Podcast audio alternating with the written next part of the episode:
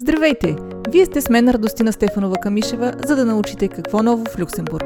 Или тук е мястото, където ще получите актуален преглед на практиката на Съда на Европейския съюз. В разгара на съдебната ваканция поразредихме малко срещите си, за да си оставим време и за почивка, доколкото това е възможно. Все пак има няколко летни решения, които заслужават внимание. Също така имам и едно професионално предложение към вас. Сигурно знаете, но предпочитам пак да напомня, че съвсем отскоро Съдът на Европейския съюз предлага платени стажове в кабинетите на съдиите, както от съда, така и от общия съд. Тези стажове представляват изключителна възможност за пряка среща с европейското право и то на много високо ниво. И не, тези стажове далеч не са само за току-що завършили юристи. Напротив, подобни стажове са добра възможност и за вече добре наложили се професионалисти да разширят кръгозора и познанията си. Аз лично преди N на брой години използвах платения си годишен отпуск, за да проведа такъв стаж в Съда на Европейския съюз, въпреки че тогава този вид стажове не беше платен и това представляваше немалка трудност за преодоляване предвид високия стандарт на живот в Люксембург. Тази трудност вече е преодоляна, така че кандидатствайте смело. Срокът за попълване на кандидатурите е петнайсети септември за стаж от пет месеца за периода от март до юли на следващата две хиляди двайсет и първа година. Разбира се, цялата необходима информация ще намерите на сайта на Съда на Европейския съюз в раздел «Полезна информация – стажове». Връщаме се на решенията. За днес избрах да ви представя три решения от шестнайсети юли две хиляди и двайсета година на големия състав на Съда на Европейския съюз в областта съответно на защитата на личните данни, социалното осигуряване на наети в международния автомобилен транспорт и обезщетяването на жертвите на извършено с насилие умишлено престъпление, както и две решения от девети юли две хиляди и двайсета година по български приюдициални запитвания. Ами да започваме! Първото решение, за което ще си поговорим, касае социалната мрежа Facebook и е с номер С триста и единайсет от две хиляди и осемнайсета година. Общият регламент относно защитата на данните гласи, че предаване на такива данни на трета държава по принцип може да има, само ако въпросната трета държава осигурява адекватно ниво на защита на тези данни. Съгласно този регламент, комисията може да констатира, че дадена трета държава осигурява по силата на вътрешното си законодателство или на поетите си международни ангажименти адекватно ниво на защита. При липсата на подобно решение относно адекватното ниво на защита, такова предаване може да се извърши само ако износителят на лични данни, установен в Съюза, предвижда подходящи гаранции, които могат да проистичат от стандартни клаузи за защита на данните, приети от комисията, и ако са налице приложими права на субектите на данни и ефективни правни средства за защита. Общият регламент относно защитата на данните подробно установява условията, при които такова предаване може да се осъществява при липсата на решение относно адекватното ниво на защита или на подходящите гаранции. Жалбоподател по главния спор в делото, за което си говорим в момента, е а, отново австрийският гражданин господин Максимилиан Шремс, който стои в основата на немалко решение на Съда на Европейския съюз във връзка с съхраняването и предаването на данни от страна на Фейсбук. В конкретния случай господин Шремс подава жалба до ирландския надзорен орган, с която иска забрана личните му данни да се предават от Facebook Ирландия към разположени на територията на Съединените щати сървъри на Facebook, където въпросните данни се обработват. Господин Шремс твърди, че правото и практиките на Съединените щати не предлагат достатъчна защита срещу достъпа от публичните органи до данните, предавани на тази държава. Тъй като комисията в решение от две хиляди констатирала, че Съединените щати гарантират достатъчна степен на защита, жалбата на господин Шремс е отхвърлена.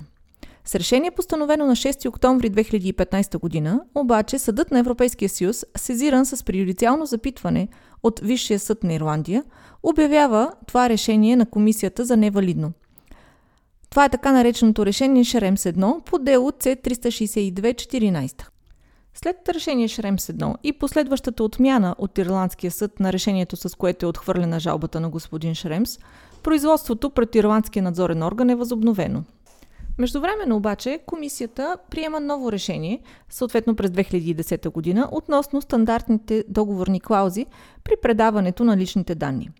Тъй като счита, че разглеждането на жалбата на господин Шремс зависи от валидността на това решение на комисията от две хиляди и десета година, Ирландският надзорен орган инициира производство пред Висшия съд на Ирландия с цел той от своя страна да отправи преюдициално запитване до съда. След започването на това производство, комисията приема още едно решение от две хиляди и шестнадесета година относно адекватността на защитата, осигурявана от щита за личните данни в отношенията между Европейския съюз и Съединените щати. Така в своето запитване до Съда на Европейския съюз, Висшият съд на Ирландия поставя въпроси относно валидността и на двете решения от две хиляди и десета и от две хиляди и шестнадесета година.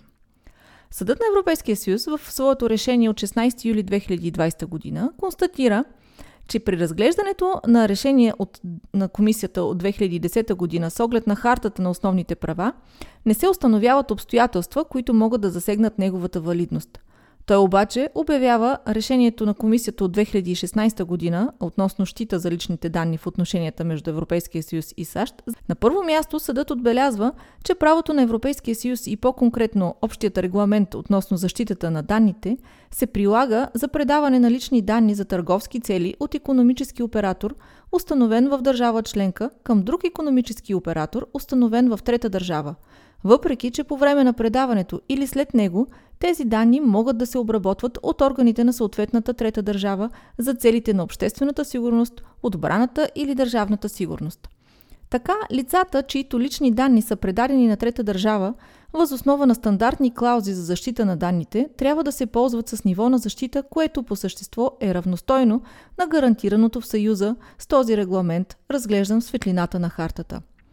Що се отнася до задълженията на надзорните органи в контекста на такова предаване, Съдът на Европейския съюз приема, че освен ако съществува надлежно прието от комисията решение относно адекватното ниво на защита, тези органи са задължени да спрат или да забранят предаването на личните данни на трета държава, когато считат с оглед на обстоятелствата във връзка с това предаване, че стандартните клаузи за защита на данните не са или не могат да бъдат спазени в тази трета държава и че защитата на предаваните данни, изисквана от правото на Съюза, не може да бъде осигурена с други средства, в случай, че самият установен в Съюза износител не е спрял или прекратил това предаване. Второто решение, което ще разгледаме, е с номер С шестстотин и десет от две хиляди и осемнадесета година. И то поставя много интересен казус относно това, кой е действителният работодател на шофьори на тежкотоварни превозни средства, наети на работа в международния автомобилен транспорт. Този въпрос е повдигнат от апелативния съд по дела в областта на социалната сигурност и публичната служба на Нидерландия. В спора по главното производство, установеното в Кипър дружество А Ф М Б сключва с установени в Нидерландия транспортни предприятия споразумения, по силата на които срещу заплащане на комисионна А Ф М Б трябва да осигури управлението на тежкотоварните превозни средства на тези нидерландски предприятия за тяхна сметка и на техен риск. То сключва и трудови договори с пребиваващи в Нидерландия шофьори на товарни автомобили за международни превози, в които като техен работодател е посочено именно дружеството А Ф М Б. Шофьорите на товарни автомобили извършват дейността си за сметка на транспортните предприятия в две или повече държави членки. Нидерландският социално-осигурителен институт счита, че приложимо за тези шофьори е именно нидерландското законодателство в областта на социалната сигурност, тъй като само установените в Нидерландия транспортни предприятия трябва да бъдат квалифицирани като работодатели на тези шофьори. А Ф М Б и шофьорите от своя страна считат, че като работодател трябва да се квалифицира кипърското дружество А Ф М Б и тъй като неговото седалище е в Кипър, съответно приложимо ще бъде кипърското законодателство. Всъщност, регламент хиляда четиристотин и осем от седемдесет и първа година за прилагането на схеми за социална сигурност на заети лица, самостоятелно заети лица и членове на техните семейства, както и регламент номер осемстотин осемдесет и три от две хиляди и четвърта година за координация на системите за социална сигурност, лица като въпросните шофьори, които извършват дейност в две или повече държави членки, без да се наети на работа предимно на територията на държавата членка, в която пребивават, в областта на социалната сигурност са подчинени на законодателството на държавата членка, в която се намира седалището или мястото на дейност на работодателя. Тоест, за да се определи приложимото законодателство, следва да се определи и действителният работодател. Съдът на Европейския съюз отбелязва, че понятията работодател и персонал трябва да получат самостоятелно и еднакво тълкуване, при което да се отчита не само текстът, но и контекстът на съответните разпоредби, както и целта, преследвана с разглежданата правна уредба. Очевидно е, че връзката между работодател и наети от него персонал предполага, че между тях съществува отношение на власт и подчинение. От друга страна, според Съда на Европейския съюз следва да се вземе предвид и обективното положение, в което се намира съответният работник, както и всички обстоятелства около неговата заетост. Така, въпреки че сключването на трудов договор може да е показателно за наличието на отношение на власт и подчинение, само по себе си от това обстоятелство не може да се заключи със сигурност, че такова отношение е на лице. Всъщност е необходимо също да се вземе предвид не само информацията, която формално се съдържа в трудовия договор, но и начинът, по който поетите както от работника, така и от въпросното предприятие задължения се изпълняват на практика. В този смисъл, независимо от формулировката на договорните документи, следва да се определи субектът, който упражнява спрямо работника действителната власт, фактически поема съответните разходи за заплата и разполага действително с правото да го уволни. В настоящия случай съдът констатира, че шофьорите явно са част от персонала на транспортните предприятия в Холандия и те са техни работодатели, така че приложимо за тях изглежда нидерландското законодателство в областта на социалната сигурност, което все пак запитващата юрисдикция следва да провери. Преди да сключат трудови договори с кипърското дружество А Ф М Б, тези шофьори са били избрани от самите транспортни предприятия в Нидерландия. А след сключването на посочените договори, те упражнявали професионалната си дейност за сметка и на риск на тези транспортни предприятия. Освен това, действителните разходи за заплатите им са поети чрез плащана на А Ф М Б комисионна от именно от тези транспортни предприятия в Нидерландия. И накрая, тези предприятия изглежда са разполагали с действителното право да уволняват шофьорите и преди да сключат договори с А Ф М Б, част от тези шофьори вече са били наети на работа от тези предприятия. Продължаваме с още едно решение на голям състав, този път в областта на наказателно-правното сътрудничество. Става въпрос за дело с номер С сто двадесет и девет от две хиляди и деветнадесета година.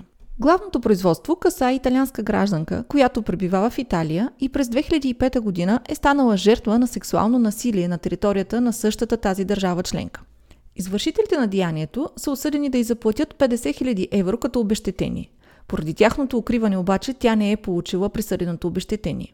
Така, през февруари две хиляди и девета година дамата предявява иск срещу председателството на Министерския съвет в Италия за поправяне на вредите, които твърди, че е претърпяла, поради това, че Италия не е транспонирала своевременно директива две хиляди и четири осемдесет относно обезщетението на жертвите на престъпления.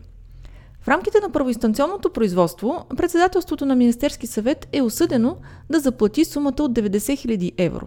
Тази сума е намалена от въззивната инстанция на петдесет хиляди евро.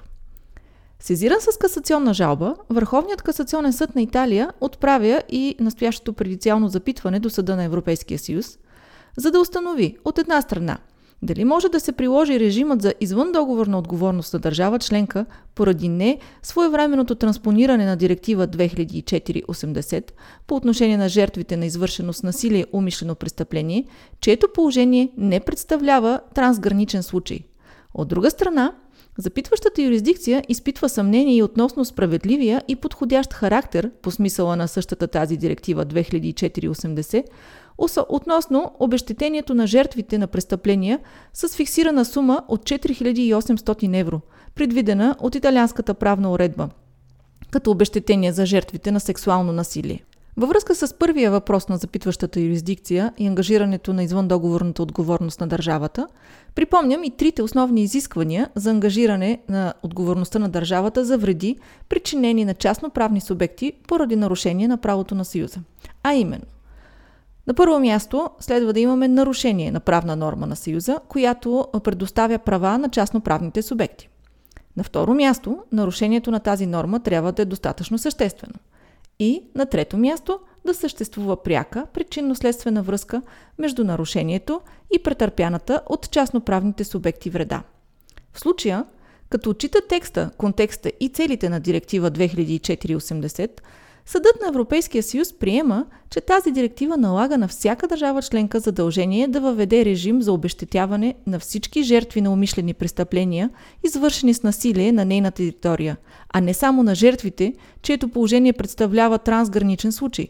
Тоест, правото на справедливо и подходящо обезщетение по директивата възниква не само в презграничните случаи, но и когато жертвите пребивават на територията на същата тази държава членка. Ето защо, ако са изпълнени другите две условия, които споменах преди малко, частноправният субект има право на обезщетение за вредите, настъпили в резултат от неизпълнение от страна на държавата членка на задълженията и по директива две хиляди и четири осемдесет. По отношение на справедливия характер на обезщетението, съдът констатира, че при липсата на каквито и да било указания в директивата относно размера на обезщетението, което би било справедливо и подходящо, тази разпоредба предоставя право на преценка на държавите членки в това отношение.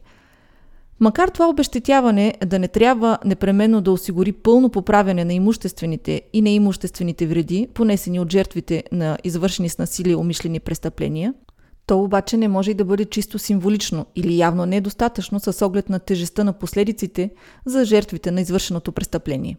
Според съда, обезщетението, предоставено на жертвите, съгласно тази директива, трябва да компенсира съответно страданията, на които са били изложени.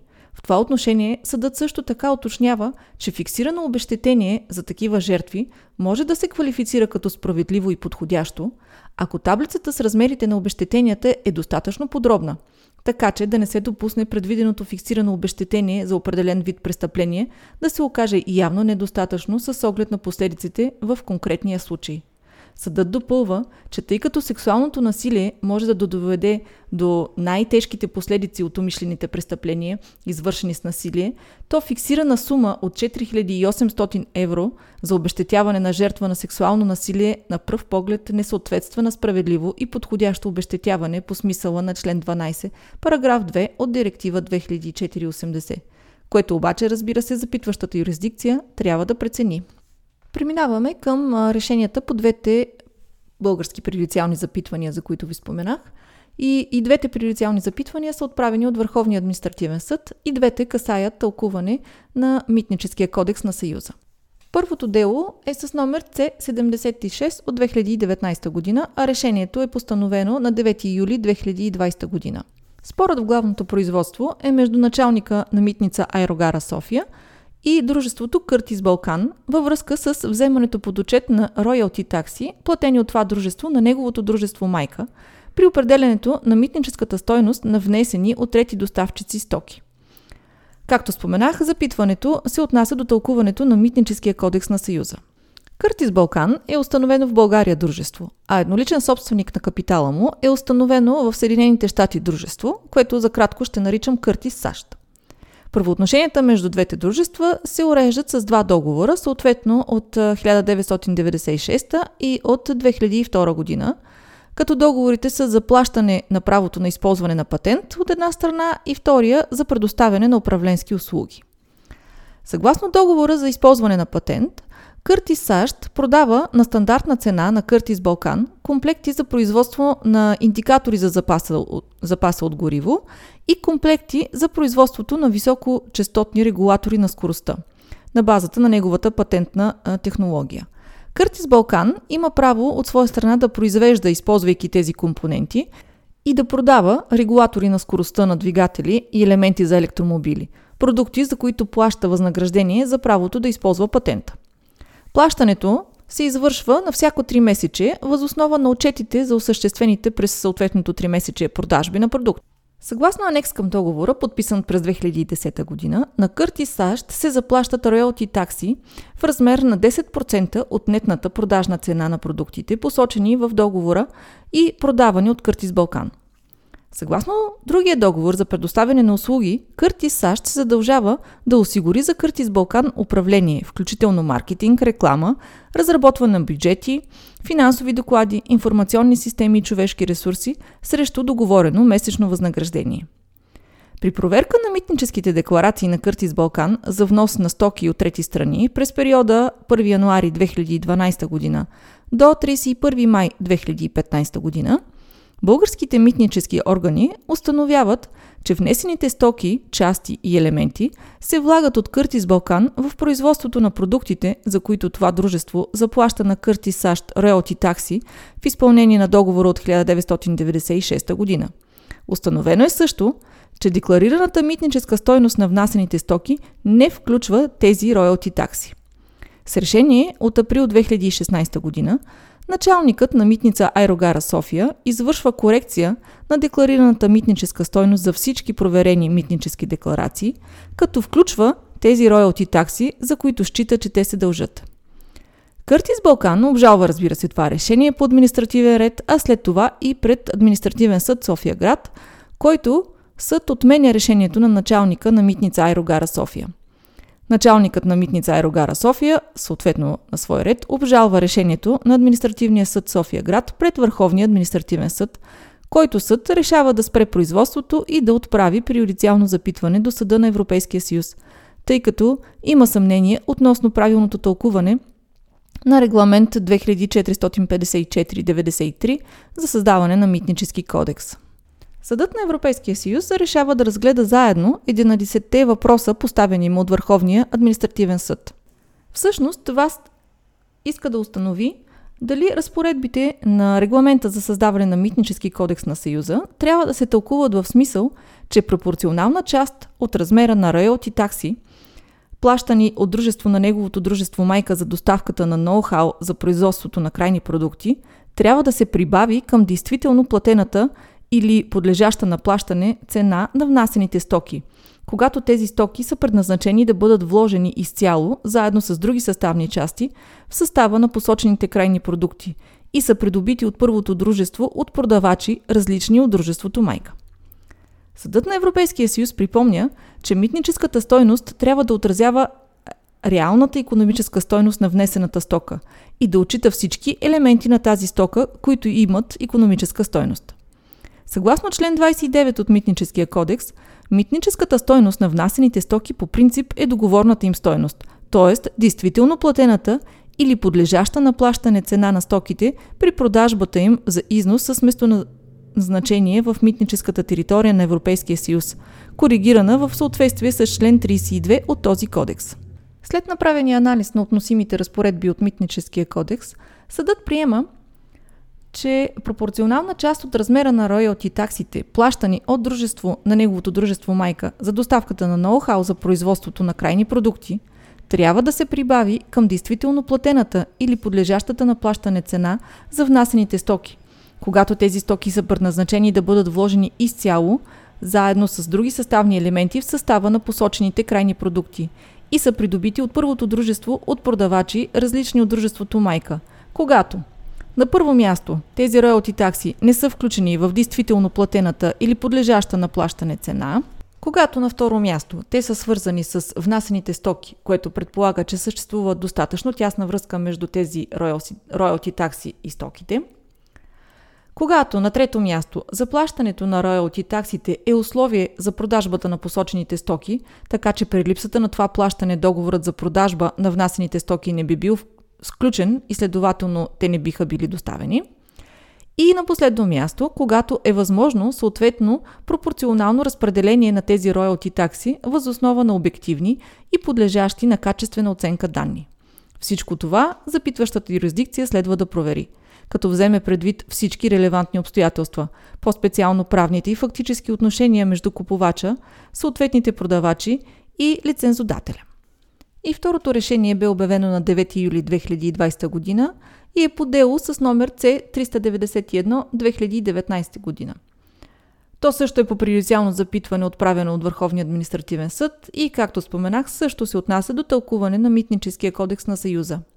Запитването е отправено в рамките на спор между Унипак АД от една страна и директора на териториална дирекция Дунавска към агенция Митници от друга страна, относно няколко вноса, които Унипак АД е извършило, преди да подаде заявление за разрешение за използване на режим специфична уредба.